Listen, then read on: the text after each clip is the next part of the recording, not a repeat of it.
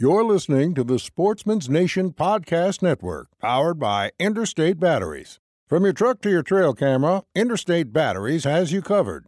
Visit your local Interstate Battery store today or online at interstatebatteries.com. Interstate Batteries, outrageously dependable. Hey, guys and gals, welcome to the Oklahoma Outdoor Podcast, where you will be educated, entertained, and equipped to get more out of your outdoor experience. So hold on tight because here we go.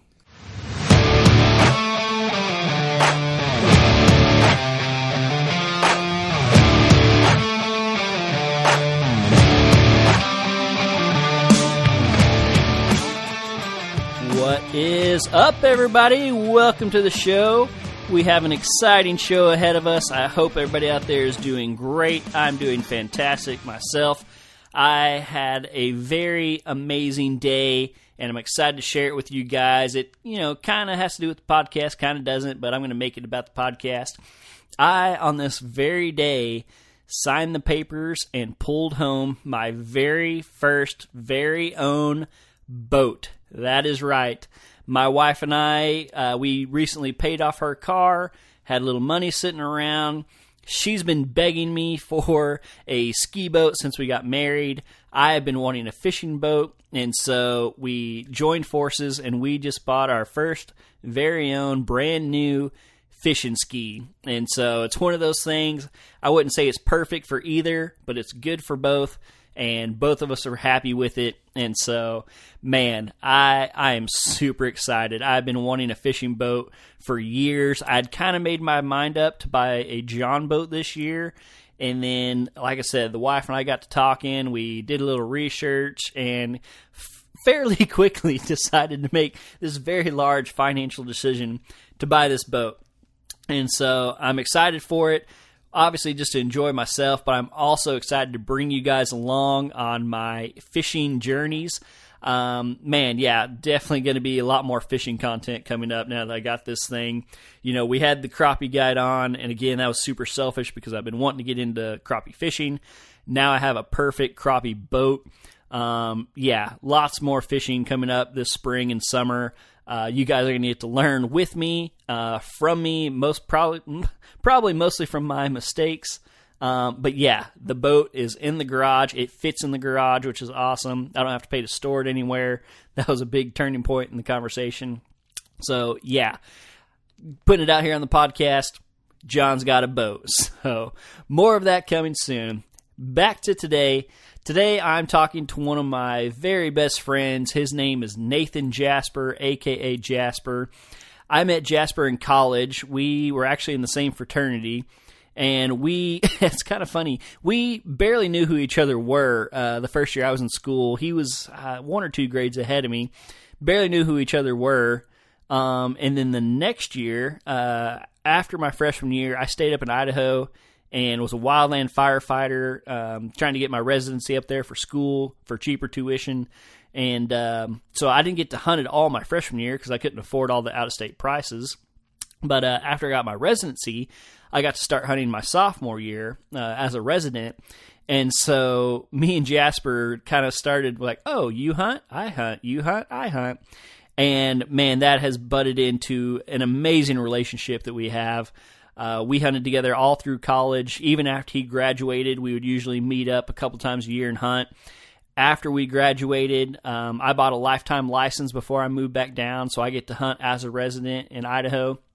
And so uh, I've gone up there, I don't know, three or four times since I graduated and hunted with him, and it's great having that inside guy. You know, he does a lot of the scouting stuff for me. And then in return, I've started letting him come down and deer hunt um, at our place in Oklahoma. So we try to do kind of a every other year thing. So I'll go up to Idaho one year, he'll come down to Oklahoma one year. It's gotten a little more complicated as we've gotten older. Uh, he has a kid. Uh, one year we were supposed to go up there, and two, actually two, yeah, two of the three guys that were supposed to come with me had kids, so we had to put it off another year. So it hasn't quite worked out to every other year, but we've done pretty good. Um, the last time he came down, he brought his dad and one of his dad's best friends, who was kind of a hunting mentor, and and we get into all this, but kind of the gist of this podcast is basically the difference between hunting west and east. Um, not that Oklahoma's super far east, but you know it's definitely not the west. So, um, you know, I talk about making the transition out west after hunting private land Oklahoma uh, growing up, and just how crazy it was to have all this public land to hunt, the challenges that come along with that. Um, Jasper, from a much more, you know, he grew up with that type of thing, so he talks about growing up and how he hunts and how he still hunts.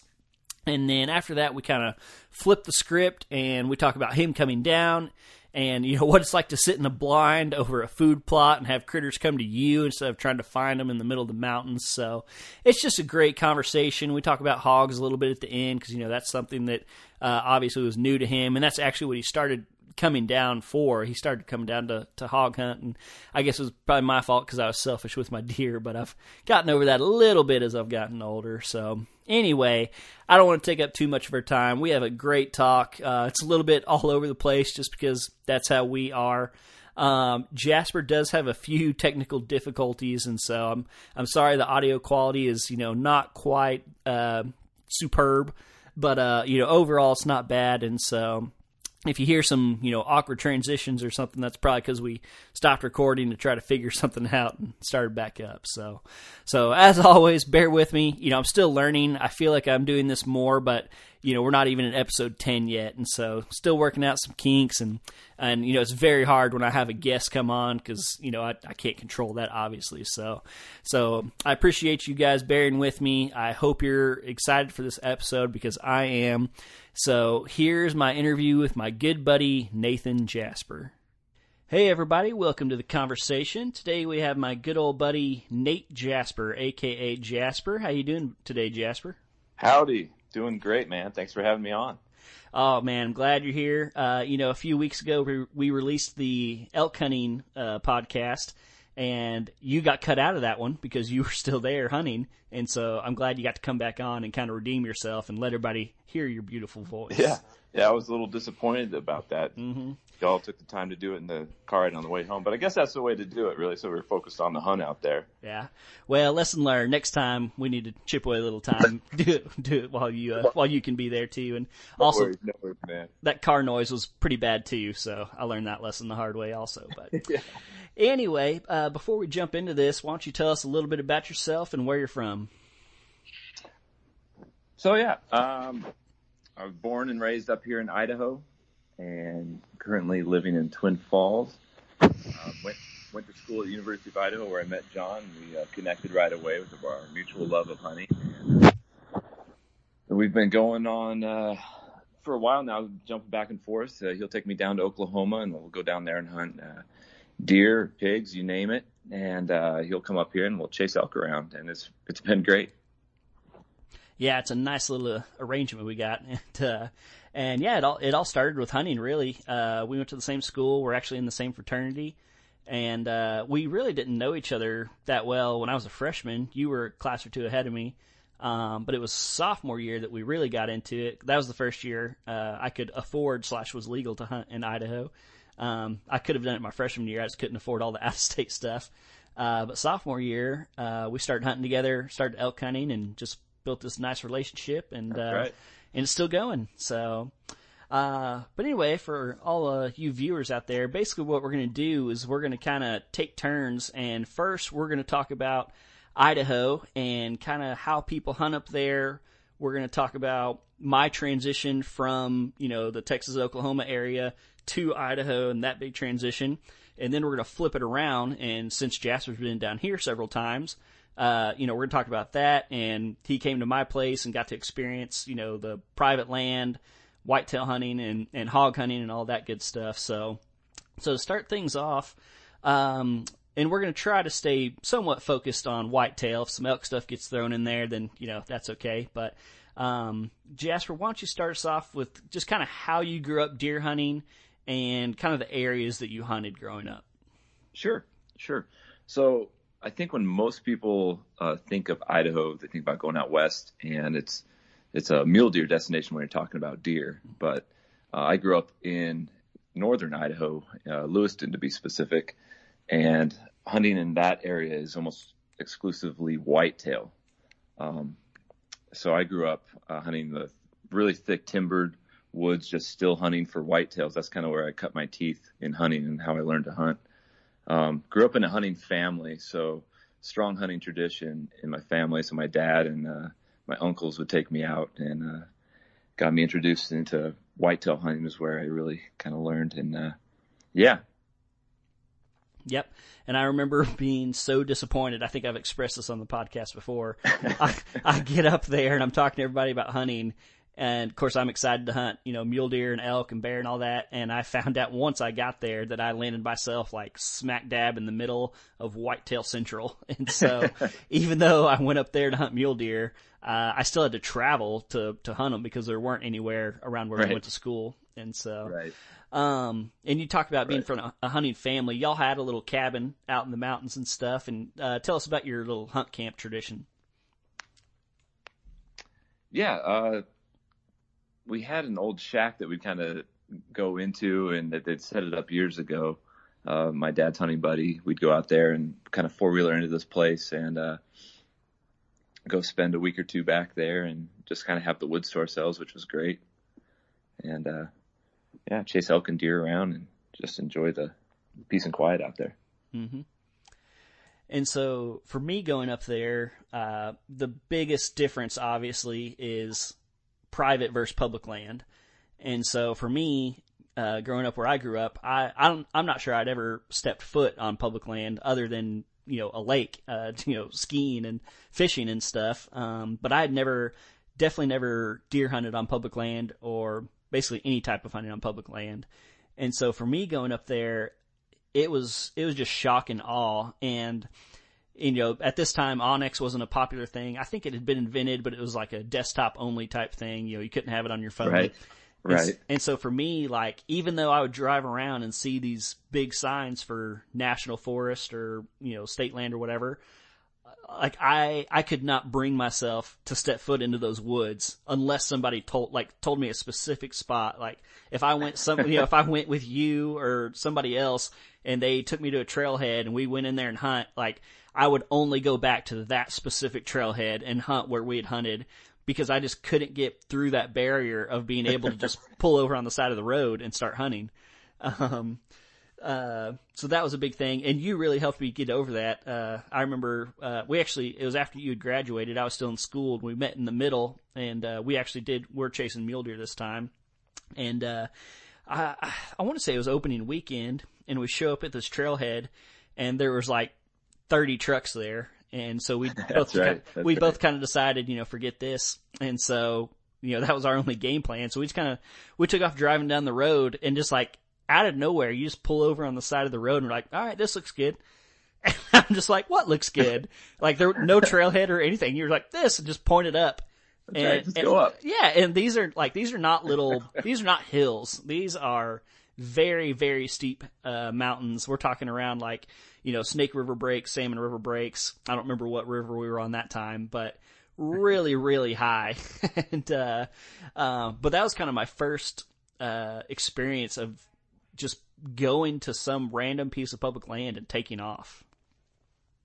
Yeah, yeah. I remember that too. And like looking back on that hunt, we did so many things just wrong and just silly. just, just, we got up there and we're, we started using our our optics and spotted deer way off at the top and just went straight after them. after we had already gone straight up a long way, we just kept yeah. going straight up. Basically, just killed ourselves trying to get up there, and mm-hmm. and all for just a, a, group of does, which were weren't legal at the time. Yeah, so. yeah, in a in a buck only unit, we ended yeah. up with eight does, and uh, I never got in range. I think you left me in the dust and got up there to them, but uh, but you had no bucks in sight. Uh, yeah. So, uh, so kind of circling around to, and it doesn't necessarily have to be just whitetails, but, uh, talk about, and it doesn't have to be when you grow, you can kind of pick the time frame, white, uh, sorry, younger or college or after college. Um, let's say you're just, you, you know, you're by yourself or with a buddy and you're going to go deer hunting. Uh, give us a quick little rundown of kind of what you're looking for, where you're going, and how you're going to go about that. Okay. So, well, anymore, uh, again, it's all about onX and Google Earth and just doing your e-scouting there. uh, breaking it up into units. As Idaho's broken down up into, I, I want to say it's like 117, 120, something like that units you can break it into, and uh, you know, just kind of knowing your area and just you can you can get on there from there and kind of break it down to where you want to go. And again, a lot of times, like just like we were doing, is just uh, knowing you're in a, in a public land area and uh, just getting out there and and exploring, getting out there and finding the trail and getting off the trail and just getting up high and using your glass, looking around and then uh, spot and stalk. Mm-hmm. But I circling kind of back to whitetail, it's it's different up where you know I grew up, where it's that thick, where your your kind of strategy is almost just kind of picking uh, clear cuts and logging roads, and just hiking, just kind of still hunting through there and going really slow, taking your time, and uh, you know, kind of seeing what you see. Mm-hmm. Yeah, and for me, again, just the way I grew up hunting, you know, I basically grew up sitting in a blind or in a ground blind or, you know, against a tree behind some brush or something. And we were all about letting the deer come to us. And so I went to Idaho basically trying to take that same strategy. And so, you know, I'd find one of these logging roads or something and I'd basically walk it until I found, you know, their equivalent of a food plot, just an opening and nine times out of ten, I did end up just sitting down and waiting. And usually, I was not getting there at the brink of dawn. You know, I was leaving the truck uh, at first light, walking for an hour or two, and so you know, by the time I found a spot to hunt, it was usually kind of past prime movement. Um, and their season, uh, well, the whitetail season is a little different, but I, I always had the, uh, general tag, which lets you hunt whitetail or mule deer. Cause again, I right. wasn't, I wasn't super interested in whitetail up there. I was trying to go for a mule deer. So with that tag, basically limited you from, I believe, October 10th to October 30th. And so again, not, not really your prime time whitetail hunting to begin with. Um, right. Tough and, time to hunt. Yeah. And, you know, looking back on it now, like I limited myself so much because I was, not set up on those potentially good spots when the deer would really be moving. And I was basically sitting there midday when there was a very low likelihood of them coming through. And I wasn't moving around. I, you know, there was no chance of me jumping something or stumbling upon something. And, and I also learned, you know, with those mountains, like you can never see as far as you want to see. There's always, there's always a ledge, you know, like you sit there and you think you're going to be able to see, you know, several hundred yards down the mountain or whatever and it just never works out like that. And, right. and even if there's a clear cut, you know, you, you, you find it on the map or whatever, you're like, oh, you know, I can see forever. But then every time when you get there, it's either grown up in, you know, 12 foot tall pines that you just can't see into, or if it is still kind of a clear cut, you just it, it, seems like you can never get the right angle to you know it's always wrapping around and all you can see is 50 yards in front of you and 50 yards below you. And then you're like oh well if I you know you you see a point you're like oh if I can get to that point obviously I can see more. So you hike to that point and it's the same thing. Like you can see 50 yards around the corner you can see 50 yards down. Um so just right. man it, it was a, a very very tough adjustment for me. Uh and and I definitely can't imagine bow hunting in that situation. Uh, I, I did bow hunt for elk up there, but I never tried uh, deer hunting with a bow.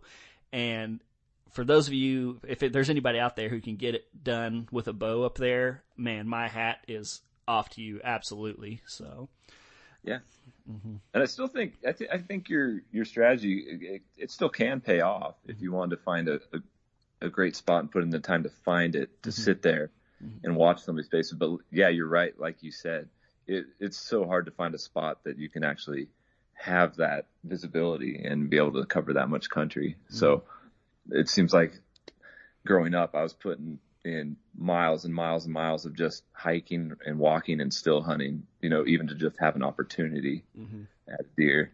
And it's, it's, yeah, it's tough hunting up there. Yeah. And I definitely, I didn't, uh, I didn't appreciate. Well, it was, it was a mixture. I didn't know about or appreciate glassing at this time, and I also couldn't afford you know nice glass. Sure. And so again, you know, hindsight's twenty twenty. Like I would have had much better success having some glass, sitting back further away or across the draw and glassing instead of just trying to sit there and hope that something you know wandered yeah. by me. So. Yeah, I was kind of the same boat in college, just being a poor college kid. You know, you scrap together what binoculars you you have, but mm-hmm. they're they're never anything good. that and onX, man. I wish onX, if, Mm. if I'd gotten that in college, man, I, I go and look at now and it's like, man, there's so many little pockets of these little, those little public land places you can find out there that I had no clue about at the time that Mhm. just makes me want to go explore now. Yeah. Yeah, and I so I, I mean I completely agree with that. For me, it was almost the opposite. Like I, I was used to down here where it was private land and you knew your boundaries, and so whether it was you know you had forty acres or a thousand acres, I never got overwhelmed or underwhelmed because I was like I knew that I could hunt this piece and only this piece. Um, and when I went up there, you know, all of a sudden I had thirty thousand acres to hunt. Yeah. And one, like I said, I was always nervous about where the boundaries were. I, I, I definitely never covered that whole 30,000 acres, but I also never did the opposite. Like, I, I never picked, you know, this 500 acres or whatever, and I was like, all right, I'm going to focus on this 500 and figure out the deer in this section. I never did that either because I was like, oh, well, I have all this land.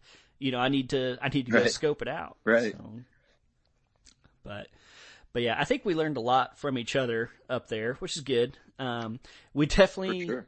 I think we found a happy medium because you were so used to like basically walking all day long, and I was so used to sitting all day long that we a lot of times kind of met in the middle. Uh, you obviously pushed me more than I pushed you, um, but you know I, I, think don't know if that's true, man. I, I, I think I, I took a lot of, you know, just patience and using that. You know, using your eyes a lot more than your feet. I had to Mhm. learn that lesson, Mhm. and and you certainly helped in that regard. Yeah. Well, I appreciate that.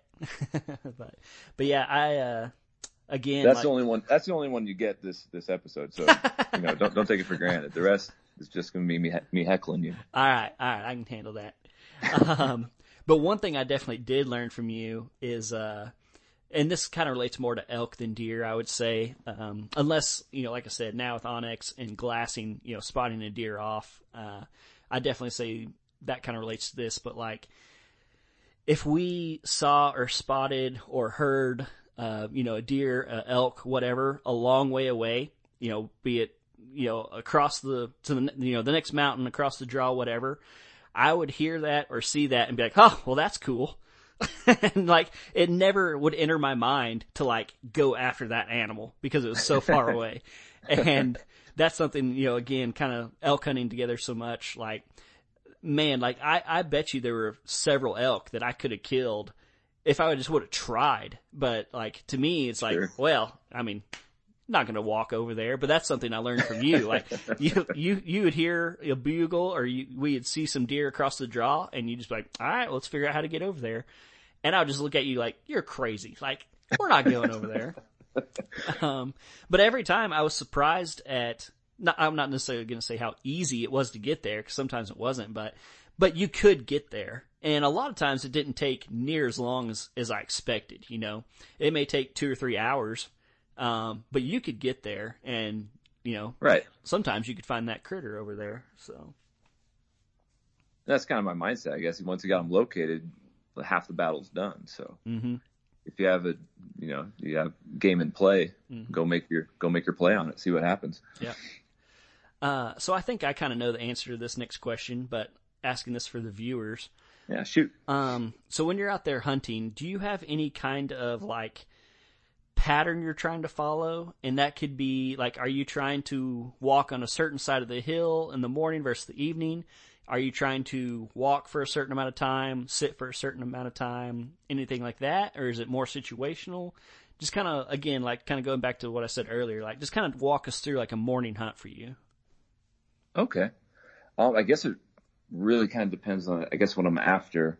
Um, if I know an area where the where they're going to be, and I suspect they're going to be there, like, well, I'm kind of thinking of elk right now. Um, I'll try to hike up and get high in the morning, so I'll be have have a glassing spot and be able to see. That I guess this works for mule deer and whitetail as well from where I'm at. But yeah, try to gain elevation quick in the morning while it's still dark. Get up high, get into a glassing spot, and then use your optics to to find an animal, and from there make your stalk um, while being conscious of the wind. And if you you have an idea where things are going to be, and you, you know they're going to be in there, then you you do kind of take that into consideration. Like if I have a particular spot that I know uh, animals have been going to, I'll I'll kind of make a game plan that's going to put me in the best position to have a shot. Does that kind of answer what you're looking for? Yeah, yeah. Um, and just to change things up a little bit, uh, that's that's a great answer. Um, let's say you're gonna still hunt, uh, like you talked about earlier, through the thick stuff. Um, you know, are you trying to? Do you have like a set distance in your mind? You're trying to walk before you stop and listen. Are you taking it slow the whole way? Are you leaving the truck, trying to get to a certain point and then be quiet? Or are you kind of starting that from the truck? Uh, walk us through a still hunt. Okay, sure. So let's say real typical North Idaho, my style, still hunt whitetail. Um, go park the car, still dark out, get out, get everything ready, and uh, yeah, I say the hunt starts as soon as I leave the truck. So I'm I'm usually going. I, I kind of do set a pace, like depending on what the light's like or what I think the deer are moving like. I'll set maybe 10 steps and then I'll wait 10 seconds and just do a 360 scan, look at everything. And then if it started looking good, I'm going to slow down my pace even further. Maybe I'll do two or three steps through the stick, thick stuff. You're watching each and every step. You're not snapping any twigs. You're making as little noise as possible. And the whole game is to use your eyes and you find them before they find you. And it's a tough battle. So you have to be really patient and really slow to the point it hurts. mm-hmm. And yeah, you're just going along. If you if you have a trail that's good, that's great. Uh, deer trail, like a game trail, is even more preferable. Uh, typically, get on that because you know they're going to be using it, and just still hunt through that and see what you see.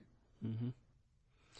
And I think it's cool that y'all one even attempt it because uh, you know I, I've used the excuse myself, and I hear the excuse all the time of you can't do that here.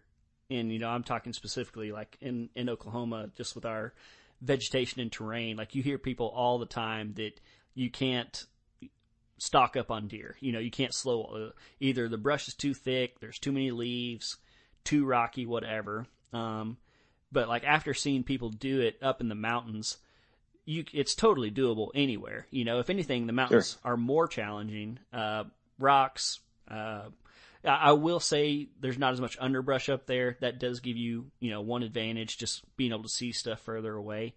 Um, but it's doable anywhere if you put the effort into it and really know what you're doing. And you know what it really comes down to is just patience. You know, like right. we talked about, right? So slow that it hurts. Um, right. So yeah, that's a big part of it. Um, I know we're and little... again that I mean that that that strategy is valid, but I mean if you it, it makes sense that it wouldn't be used in like you're sitting on a 40 acre parcel, mm-hmm. and your whole goal is I mean you can't have any risk of blowing them out of there because right. as long as you're moving, you're gonna have risk of them smelling you or you blowing them out of there. You're leaving your scent around. I mean, it, I totally get it. Like coming down, like when I came down to Oklahoma and just kind of seeing how things work down there, it makes you know sense. You know. Mm-hmm. Mm-hmm. That's true. That's true. Very good point. But still, a great tool to have in your, you know, in your in your bag because it's mm-hmm. if if you see something that's out there and you want to give it a try, I mean, give it a go. Mm-hmm. Yeah. Uh, so I know we're a little bit all over the map here, um, but another thing that I struggled with up there, and I, I don't know if I, whoa, sorry, had some random feedback there. Um, I still don't know if I got a hold of it until really till I moved back and started hearing about it on podcasts and stuff. But uh, thermals, uh, give us a little rundown about thermals and how they work.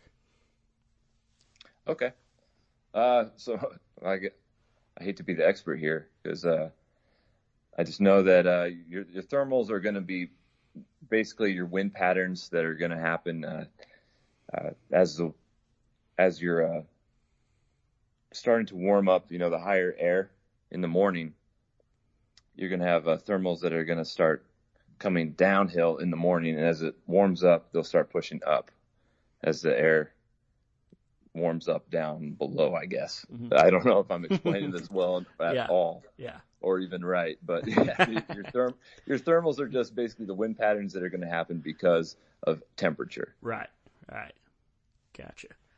Uh, I'm thinking of an instance that uh, me and you were elk hunting, and we did uh, what we called the death hike, which was straight up from the road again, kind of came over and, uh, we had a, a bull bugling down below us and, uh, we kind of spread out. We were probably 40, 50 yards apart, slowly m- making our way down the hill. And we got within, I don't know if you know what I'm talking about yet. Uh, I, I, I know exactly. I figured about. you I- I did. can yeah, uh, we had a herd of elk down below us at a wallow and there we're were, splash around down yeah, there. there were two or three bulls down there.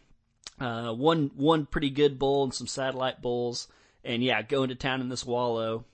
And we got to a point where, like I said, we were probably seventy-five to hundred yards away. Again, me and him were about forty yards apart, and we're both kind of sitting there looking at each other like, "What now?" Because it was it was pretty much wide open down to them. And so we're both kind of looking at each other, not sure what to do. Um, and all of a sudden we hear like a, or not here, we feel a little bit of wind on our neck and just freight train out of there. I mean, all Yeah. like, and it wasn't like one trotted off and then another, like, I mean, all at once, these elk just turn and run. And, um and it was the thermal switching, uh, Yep. you know, it was, uh, later in the day and, uh, we basically didn't make our move early enough. Um, and yeah, they caught us. And, and I remember walking together and we were talking about how close we were. And then we, we look and so we see the whole herd topping the next mountain over still at a dead run and into the next drainage. And, uh, yeah, that was, that was not a fun. Talk about disheartening, right? Oh man, after that stupid, stupid hike. Uh, yeah. Yeah. So, but, uh, all right. Well, uh, before we switch gears to Oklahoma, uh, anything we missed? Anything that you can think of? Any, anything you remember about me being dumb coming up there and not knowing what I was doing? Um, I think we covered a lot. I remember the other day you said you on one of your podcasts you you were lying to your viewers. You said you hadn't taken a mule deer yet, but I know that's a lie because I was there one time when you shot a mule deer doe, and we had to pack its carcass I think, like I think that was a five white, miles I in the rain in a beat up cooler, and we're uh, oh my gosh, I thought that was a whitetail. Was that a mule deer? I'm pretty sure it was a mule deer. It might have been. I think it was a mule deer. There were there was bulls Yeah, in that area where that- we were at. Yeah, that was technically my first pack out, and we did not have Is it in that a. right? Yeah, uh, yeah, that was. I can't remember what year that was, but yeah, that was. makes me glad I was there for that. Yeah, I know, and we we technically didn't even pack it out. It was more of like a. a cooler drag. we, we we we ended. Uh, you had a, a like a big family sized tent that came in like a roller bag. And we threw that deer in the roller bag and got it back to camp where we had a big cooler and we cut it up and put it in the cooler and then we each grabbed a handle of the cooler and carried it out. Uh, I think that was two and a half miles, uh, from camp. And, uh, yeah, that was absolutely terrible. yeah, that was, that was my first ever pack out. That was good. hmm It was. Uh, I still have that tent. It's the bottom of it's like the tent bag's all ripped up and shredded. I imagine. just- I I don't think I'll get rid of it. It's a, it's a great little memento of that Mm-hmm. that moment. It is. It is. Oh man, that was a good time. Oh, another thing I wanted to bring up before I forget. Um, I really enjoyed last week's podcast on the hog hunting tips. oh, By the way, good. but you left out uh, another style that we used to uh, hunt them down there once. oh yeah. which was which was doing a uh, uh, oh oh, a push. a push. Yeah, I, I know. Yeah, We did You're right. We did. We did. Yeah, me I was and- pretty proud of that. I came up with that idea. You And did. It worked. it did. By some miracle, it worked. It did. A couple of these guys came down one spring break, and uh, we had a, a thick patch next to a, a swamp that they had recently cleared. And uh, me and two of my high school buddies were up there, and then it was you and a couple of our college buddies, and me and my uh, old high school buddies made a push through the timber and, and pushed the pig out to you guys, and y'all hammered it. So That's right. you're right. You're right. And uh, that's another technique that's used up here very often. I mean, it, using those clear cuts and knowing where the deer travel. If you have people and the numbers to do it, it's a great tactic that works up here as well. Doing a deer Mhm. drive. Yeah. Yep. I could see that real well in Oklahoma as well. Yeah, yeah. And the nice thing about it there is y'all definitely have the, the elevation to make it work too. You know, you can get a get some shooters with some elevation looking down. exactly. All right, we're going to make a nice hard transition here, and we're going to flip the script. And uh, you've come down to Oklahoma. Man, I don't know how many times you've been down here. Uh, I'm losing track too. probably four, five. I don't say four or five. I think two to deer hunt. The rest were all hog trips. Right. Um, and so yeah, we're we're gonna switch gears to that. So, uh, if you can kind of push out the trips of when you've actually been here, uh, when you came down to deer hunt for the first time, um, what were you expecting? I guess. So growing up, you know, that's all you see on on like the outdoor channel was these hunts of them sitting and watching these giant bucks walk out. So that's that's what I grew up like in my mind was they're going to sit in a blind and there's going to be deer everywhere and they're going to run around and we're just going to watch a lot of deer and, and find a shooter buck, giant buck and uh, and hammer them. Mm-hmm. So I was I was stoked. good, good. And my concern for you coming down was one that we'd be able to, you know, get you on a good deer, and two, I was concerned I was not going to be able to get you to sit still because we That's fair. we had That's hunted. fair because yeah, like if if I sat more than an hour while hunting, I mean that just seemed like wasteful. Like mm-hmm. Yeah. growing up. Mm-hmm. So so yeah, it was definitely a sharp transition. But if I was seeing deer, hey, I was entertained. As Right. long as I'm as long as they're coming by, I'm good to go. Mm-hmm. Mm-hmm.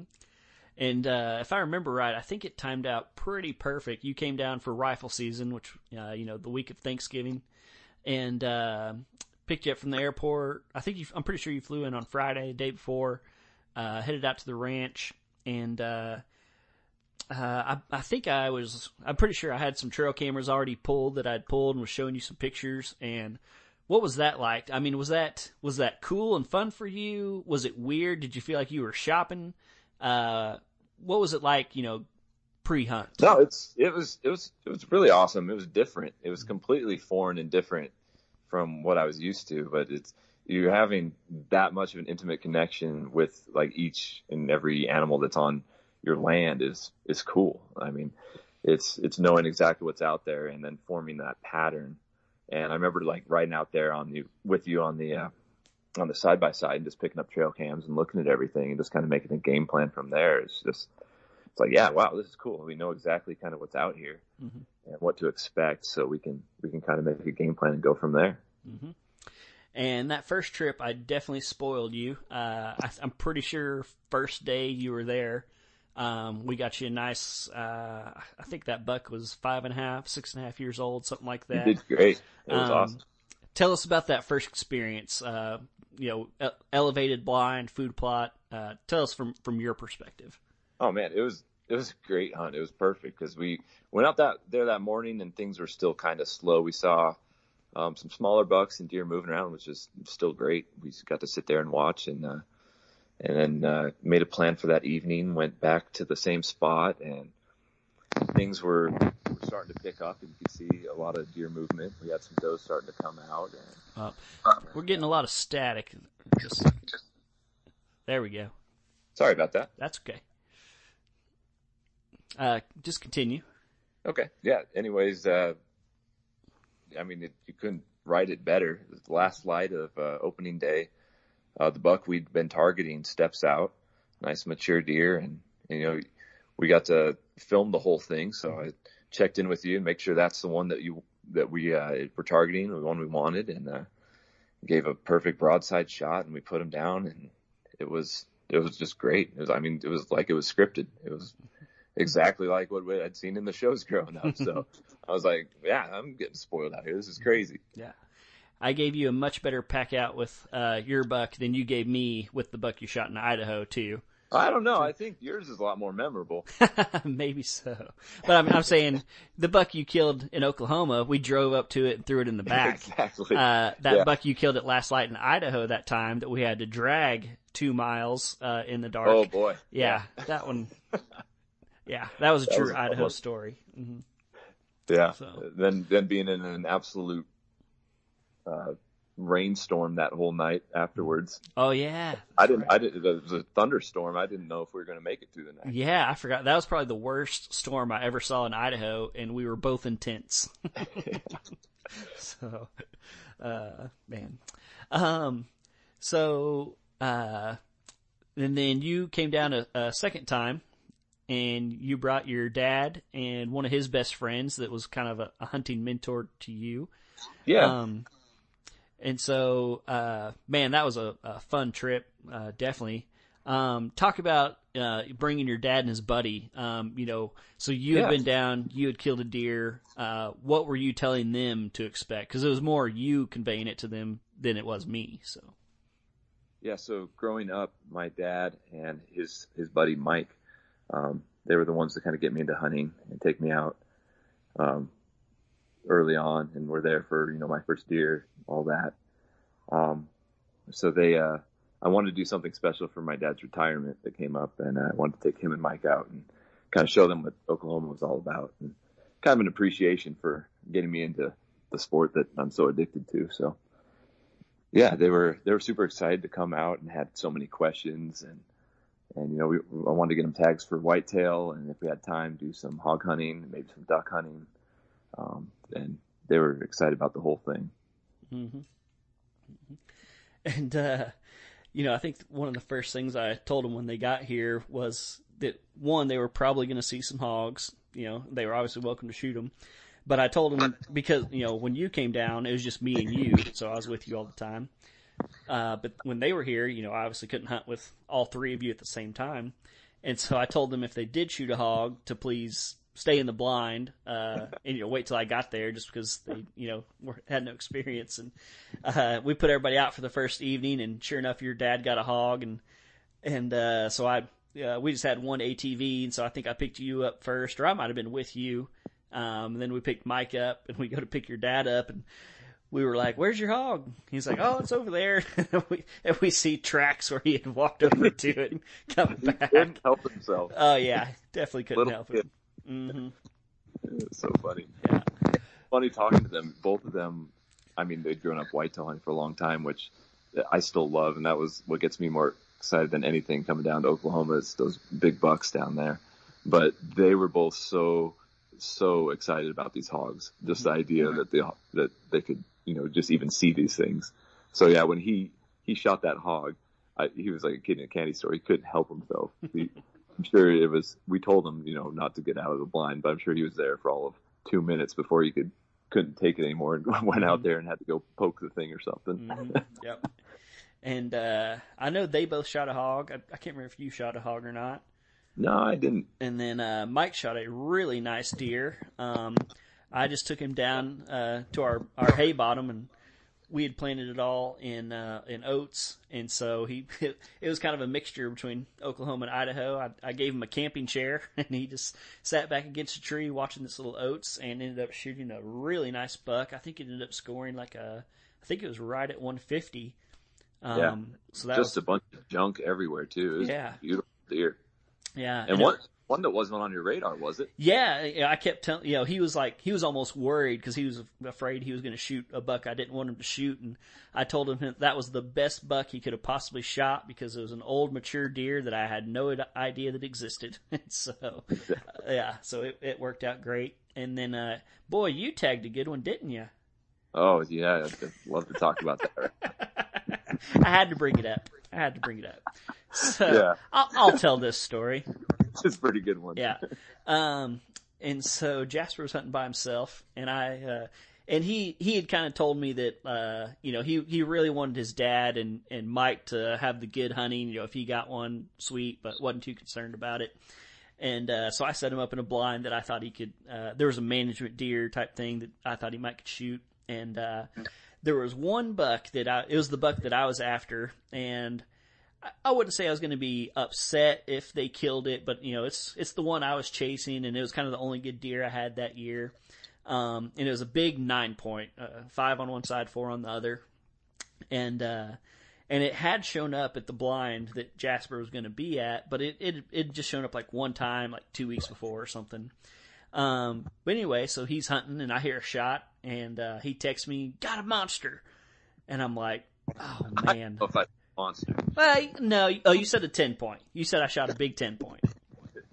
And so immediately I'm like, man, there's not many big 10 points around. I was like, I bet that nine, you know, my big nine came out and he just saw the five side and, you know, that's why he's calling it a 10 point, but I bet he shot my big nine. And so I, I go and pick you up and, uh, and we didn't, we couldn't find any blood and, uh, none of us had flashlights. So we actually went back to the house, got some flashlights, and of course I was kind of starting to sweat now because you were describing it, and I, I looked up some trail camera photos of it of this big, you know, 150 inch nine point, and I showed it to you, and you're like, "Yep, that's him."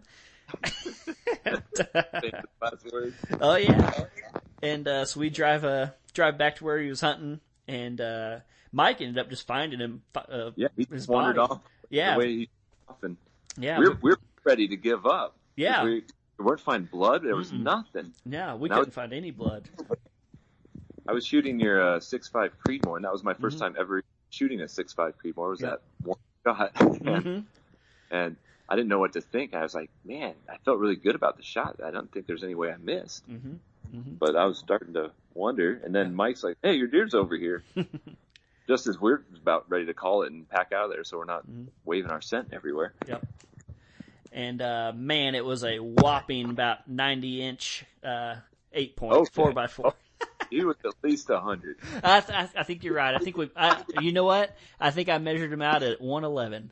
Uh, and so you know, not terrible, but uh, definitely not I'm- the uh, the whopping ten point you were describing. I remember seeing him and going, "Oh." After But- I got this like long lecture to my dad, like about you know how we're, we're on a management process here, and we don't want to, you know, we're we're we're striving for that Uh-huh. upper age class deer, you know, Yeah. four and a half to hold or more, and, and going on about this. Yeah. So from my perspective, what had happened was though, I had a like a little forkhorn come in that that evening, and I was just watching him and watching him eat, and, and really enjoying that. And then right about last light, this guy pops out, and compared to him, I was like, oh my gosh, it's a monster. He's coming right for me, and I got super excited, Mhm. and. Uh, I did have kind of an obscured view through the tree, and it at about last light, and I was like, okay. I looked at it, I got three minutes left. If he steps out here, I'm gonna, I'm gonna take him. Yeah. And he did right at the last minute. Mhm. Kind of kicking myself for shooting that one, but it was fun. Ah, in was my fun. book, in, in my book, he's still a trophy. Right, right. And, you know, it's all about that perspective we were talking about. Like, for you, you know, s- just sitting there and having that deer come out to you, you know, whereas that's normal for us Oklahomans, that is pretty foreign to you. Right. Yeah. And, and also just like, you know, you're not used to seeing a lot of big deer. And, I don't mean that in an offensive way. It's just kind of the differences in the areas and the type of hunting stuff. You know, you're not, you haven't seen a lot of big deer. Especially with Idaho, with the majority of what I'm doing is just, you know, public land, over the counter tag, Mhm. heavy pressure, um, finding the upper age class deer. Sometimes it's just frankly unrealistic. hmm So, Yeah. I mean, we grew up, we are meat hunters for sure. So, Yeah. And I was about to say, that's what I was thinking of. Like, you know, a lot of people call themselves a meat hunter, but I can truly say this about you. Like, I have never met such a pure meat hunter as you. You are very much, if it's legal, it's down. I wear that as a badge of honor. That's right. That's right. Uh, actually, in fact, I think it might have been the very first day we ever hunted together. Um, it, we were rifle hunting for elk this time, and so uh, elk and deer uh, overlap. So we both had tags for both, and uh, we were following. Shooting a forkhorn. Yeah, yeah. Uh, we were following a bugling elk. Um, a tiny little white-tailed doe got in between us and the bull and spooked him. We're And- still upset about that. Oh, we're so upset. Um, uh, but we, you know, we're we're trying to trail this herd of elk, this bull that we hear bugling, and up pop these two little mule deer, uh, just little bitty forkhorn, you know, yearling forkhorns. And to me, I'm like, oh, like that's kind of cool, you know, some deer, some mule deer. And I look over at you, and your gun is up, and you're like, you're getting ready. And uh, I was like, what are you doing? You're like, dude, we can both get antlers opening day. And I was like, that? You're like, yeah, yeah. Come on. I was like, I'm not shooting that. and, uh, Couldn't talk him into it. I Uh, couldn't talk him into it. yeah, and looking at my college career, looking back, like I should have shot that thing because I, I, to this day, I still don't have a mule deer buck. And uh There, see, I was trying to. I was thinking of you, man. Uh huh, I wanted the best for you. You could have had that thing shoulder mounted on your wall right now. I know. and uh, didn't you go back and kill those deer with uh, your uncle or a buddy or something? Yeah, yeah. Again, that was my Mike with Mike and my dad. Oh, and, oh, uh, nice. we went, yeah, it was a hellacious pack out. Yeah, I bet that they were It- way back in there. I, I remember thinking about that about halfway through that pack. I was like, man, John was right. well, I appreciate that. I'll take that compliment. oh man. Uh, well, you wanna? We have a little time here left. Uh, you wanna talk about hogs for just a minute? Sure. Uh, you know, I tell people, uh, you know, both ways. Like I tell people when I leave Oklahoma or you know the South where they have a bunch of hogs that you know hogs are awesome, and then when I'm home, when I talk about people like from you know my Idaho buddies or wherever, like they don't believe me that you guys think hogs are so cool. um, and so talk about just the different like how different it is and what it was like coming down to hunt hogs for the first time. All right, yeah, coming down to hunt hogs for the first time was I had no idea what to expect. It was completely foreign. It's like basically what I knew was like, yeah, you want to hunt them with a bow, go for it year round. You want to shoot them with a rifle, do it. You want to use dynamite, you want to use a rocket launcher, whatever. Just get rid of these pigs. And that just seemed crazy to me. Just that it, seemed like kind of a sportsman's paradise. Like, yeah, you can hunt these things year round. You can do whatever you want. And, it, so I was like, okay, yeah, let's go. Yeah, I remember because the first group of guys I ever brought down, you were by far the most experienced hunting wise, and uh, we get out there and uh, you know start messing around and, and shooting stuff, and you're like, "So it's it's like open season, right?" And I was like, "Yes." It was like you couldn't get it through your head But yeah, that you I, could I just had go trouble, shoot like these things. Mm-hmm. understanding that that you can just start just just shoot them, just do whatever. You can be out there spotlighting them. That's Mm-hmm. that seemed like that was like a huge no no. It was like Mm-hmm. what we could we could be in a truck spotlighting for Mhm. game. hmm That was that was bizarre to me. Yeah. And then also just like the no limit thing was a, a big one for you because, uh, you know, even just like backing up to deer again, you know, in Oklahoma, like archery hunters can shoot six deer a year. Um, and in Idaho, you know, you get one tag and you might be able to get like a, a second draw tag. You know, you might be able to draw an additional doe tag or something. So like Yeah, just even just shooting Some more than one. You used to be able to take two bucks up north, and it used to be you could buy the leftover uh, out of state tags, but you'd have to pay the out of state price. But those are gobbled up so fast anymore that that's not really feasible. But yeah, usually with Idaho it's just one and done, and and that's your that's your season, and that's what I was used to. So, t- like coming down there and telling me, oh yeah, you got what two buck tags and three doe Mhm. tags, or you know whatever it is, it's just kind of crazy. Mm-hmm. Yep. Um, and then I'm trying to think of the the first on that that drive hog we talked about earlier. That was kind of a group of you guys, so like y'all all kind of killed it as a group. Nobody really claimed it. I'm trying. I think the first one you killed by yourself. I think you and your wife had come down before y'all were married uh, for spring Right. break. Um, Right. and if I remember right, we shot a big one at my grandpa's place. Um, yes. what was it like walking up uh, on just a wild hog, like something you've never really even seen before? Well, I guess sec- the second time around, it, it I guess it felt more real. It was, it was that that first hunt, like putting your hand your hands on that animal for the first time was was pretty wild. I mean, just seeing kind of what they are up close and and just, just kind of learning what that animal's about and and you know you come to terms with oh this is an actual real thing on the ground. This isn't some imaginary. I, I didn't dream this. This is a here's a hog. Mhm. Yeah, Yeah, it's kind of crazy. yeah. And again, you know, this probably sounds weird to a lot of my listeners, just like that have grown up hunting hogs, killed a bunch of them, but. Uh, but you know, there's probably a bunch of people listening too that are in your shoes and have you know maybe done it a few times or never done it and dreamed of doing it, and you know that's part of the reason I did that episode last week was for you know everybody. Um, and uh, so yeah, um, well, we've been rambling here for quite a while. Um, any closing thoughts? We we covered Idaho, we covered Oklahoma, we covered hogs. Anything else you got? Um, I just kind of want to a little bit about uh, uh, public land options there in Oklahoma because I think there's more than I thought there was. There just is. want to kind of go into that a little bit.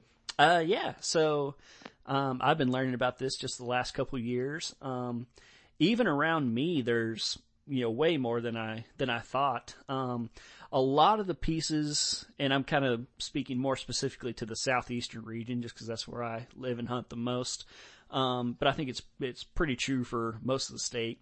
A lot of your big chunks of public land are going to be around lakes, and so you know the state or whatever entity buys up all the land where they're going to build. You know, basically all of our light, all of our lakes are homemade or man-made, homemade, man-made. Um, and so, you know, the state or whoever goes up, buys up a whole bunch of land, uh, builds the lake, and then that they always, you know, build or buy a little extra, basically for a floodplain or, you know, if water gets up real high. And so a lot of the public land around here is that area around the lake, that extra land they bought up. Um, there are different places, you know, there's, um, I can think of one place where, you know, uh, older gentleman passed away and left his place um, to the state.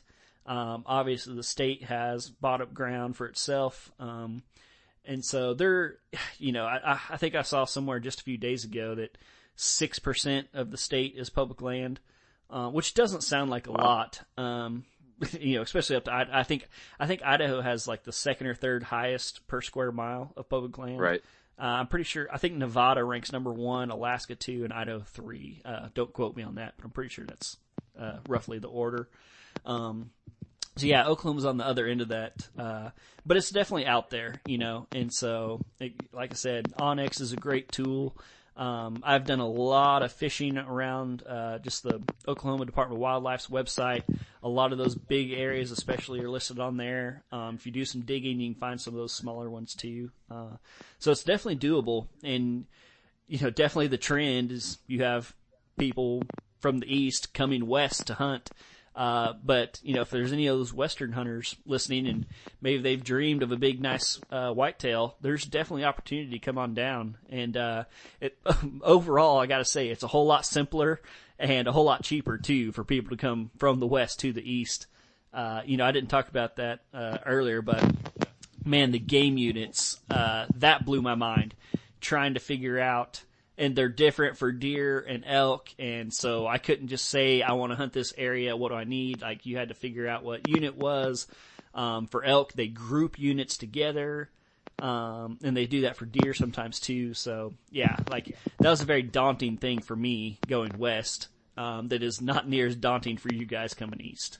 Oh, there you go. I was just, I was just pointing out that it, it's really great too that if I remember right, it's really streamlined online mm-hmm. with Oklahoma. You can buy and print out your tags right from their website. Yep, yep. And, which is uh, great. Yeah, no draw process or anything. Y'all usually don't buy them until you get here. Um, right. I, you know, that way I can kind of help y'all walk through, make sure you get all the right stuff. Um, and another simple thing they do, especially for deer hunting, uh, deer hunting specifically, is they have a deer license, and all you have to do is buy that one thing, and that uh, for out of state hunters that covers your license and tags and everything. So it's just one nice little package that they have set up for you. Right. So. And circling back to hogs, I, one thing I wanted to ask you of just, and this is just like from your own opinion and experience down there. Um, how receptive are like landowners down there? If you just want to come down and shoot a hog, like how how receptive would landowners be to that? To a stranger coming in out of state saying just asking for permission? I think it's going to vary by area, but I think if you knock on enough doors, I think it would be de- decently e- easy. Um, my tip would be don't come during deer season. Definitely, I think you're going to get a lot more no's. Um, but you know, if you come down spring, uh, when it's starting to warm up, green up a little bit, before it gets nice and hot. Um, I think if you knocked on enough doors, you could definitely get some permission. Um, so yeah, you know, I've, that's something I've never thought of doing it the other, you know, I've thought about going other places and deer hunting. I've never thought about people trying to come here and hog hunt. Again, it's just Sure. we're so used to it, it's something we don't think about. But yeah, that's that's a great question. So Yeah.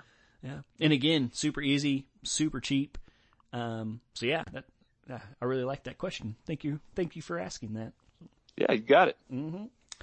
Well, we uh we managed to get this get through this without me being too embarrassed. You might be a little embarrassed, but um, but man, I really re- uh, appreciate you coming on. Um, man, the time change works out nice for you because uh, it's getting late for me, but it's still nice and early for you. So I hope you uh, enjoy your night, and thanks for coming on. Same to you, man. Thanks for having me. And that is that. I hope you guys enjoyed this conversation. I know it was a little long winded and a little random, but we had a great time recording it, and I hope you guys enjoyed listening to it. That is going to do it for this week. Uh, man, I can't wait to get the boat out on the water. Not sure when I'm going to get to do it, but I'm very excited for that, and I will keep you guys updated with all the fishing tips and tactics that I learn, and most likely the hard knocks that I learned. Uh, I've really not done a lot of lake fishing. A lot of my fishing's been in ponds and and uh, you know confined spaces. So I'm excited to get out there in the open water. I can't wait to get to Lake Texoma and do some striper fishing. That's my goal. I don't know when that's going to happen, but it's definitely definitely on the list. So, all right, man. Uh, I hope you guys have a great one, a great week. Enjoy yourselves and get out there and enjoy the wonders of Oklahoma. See you guys next week.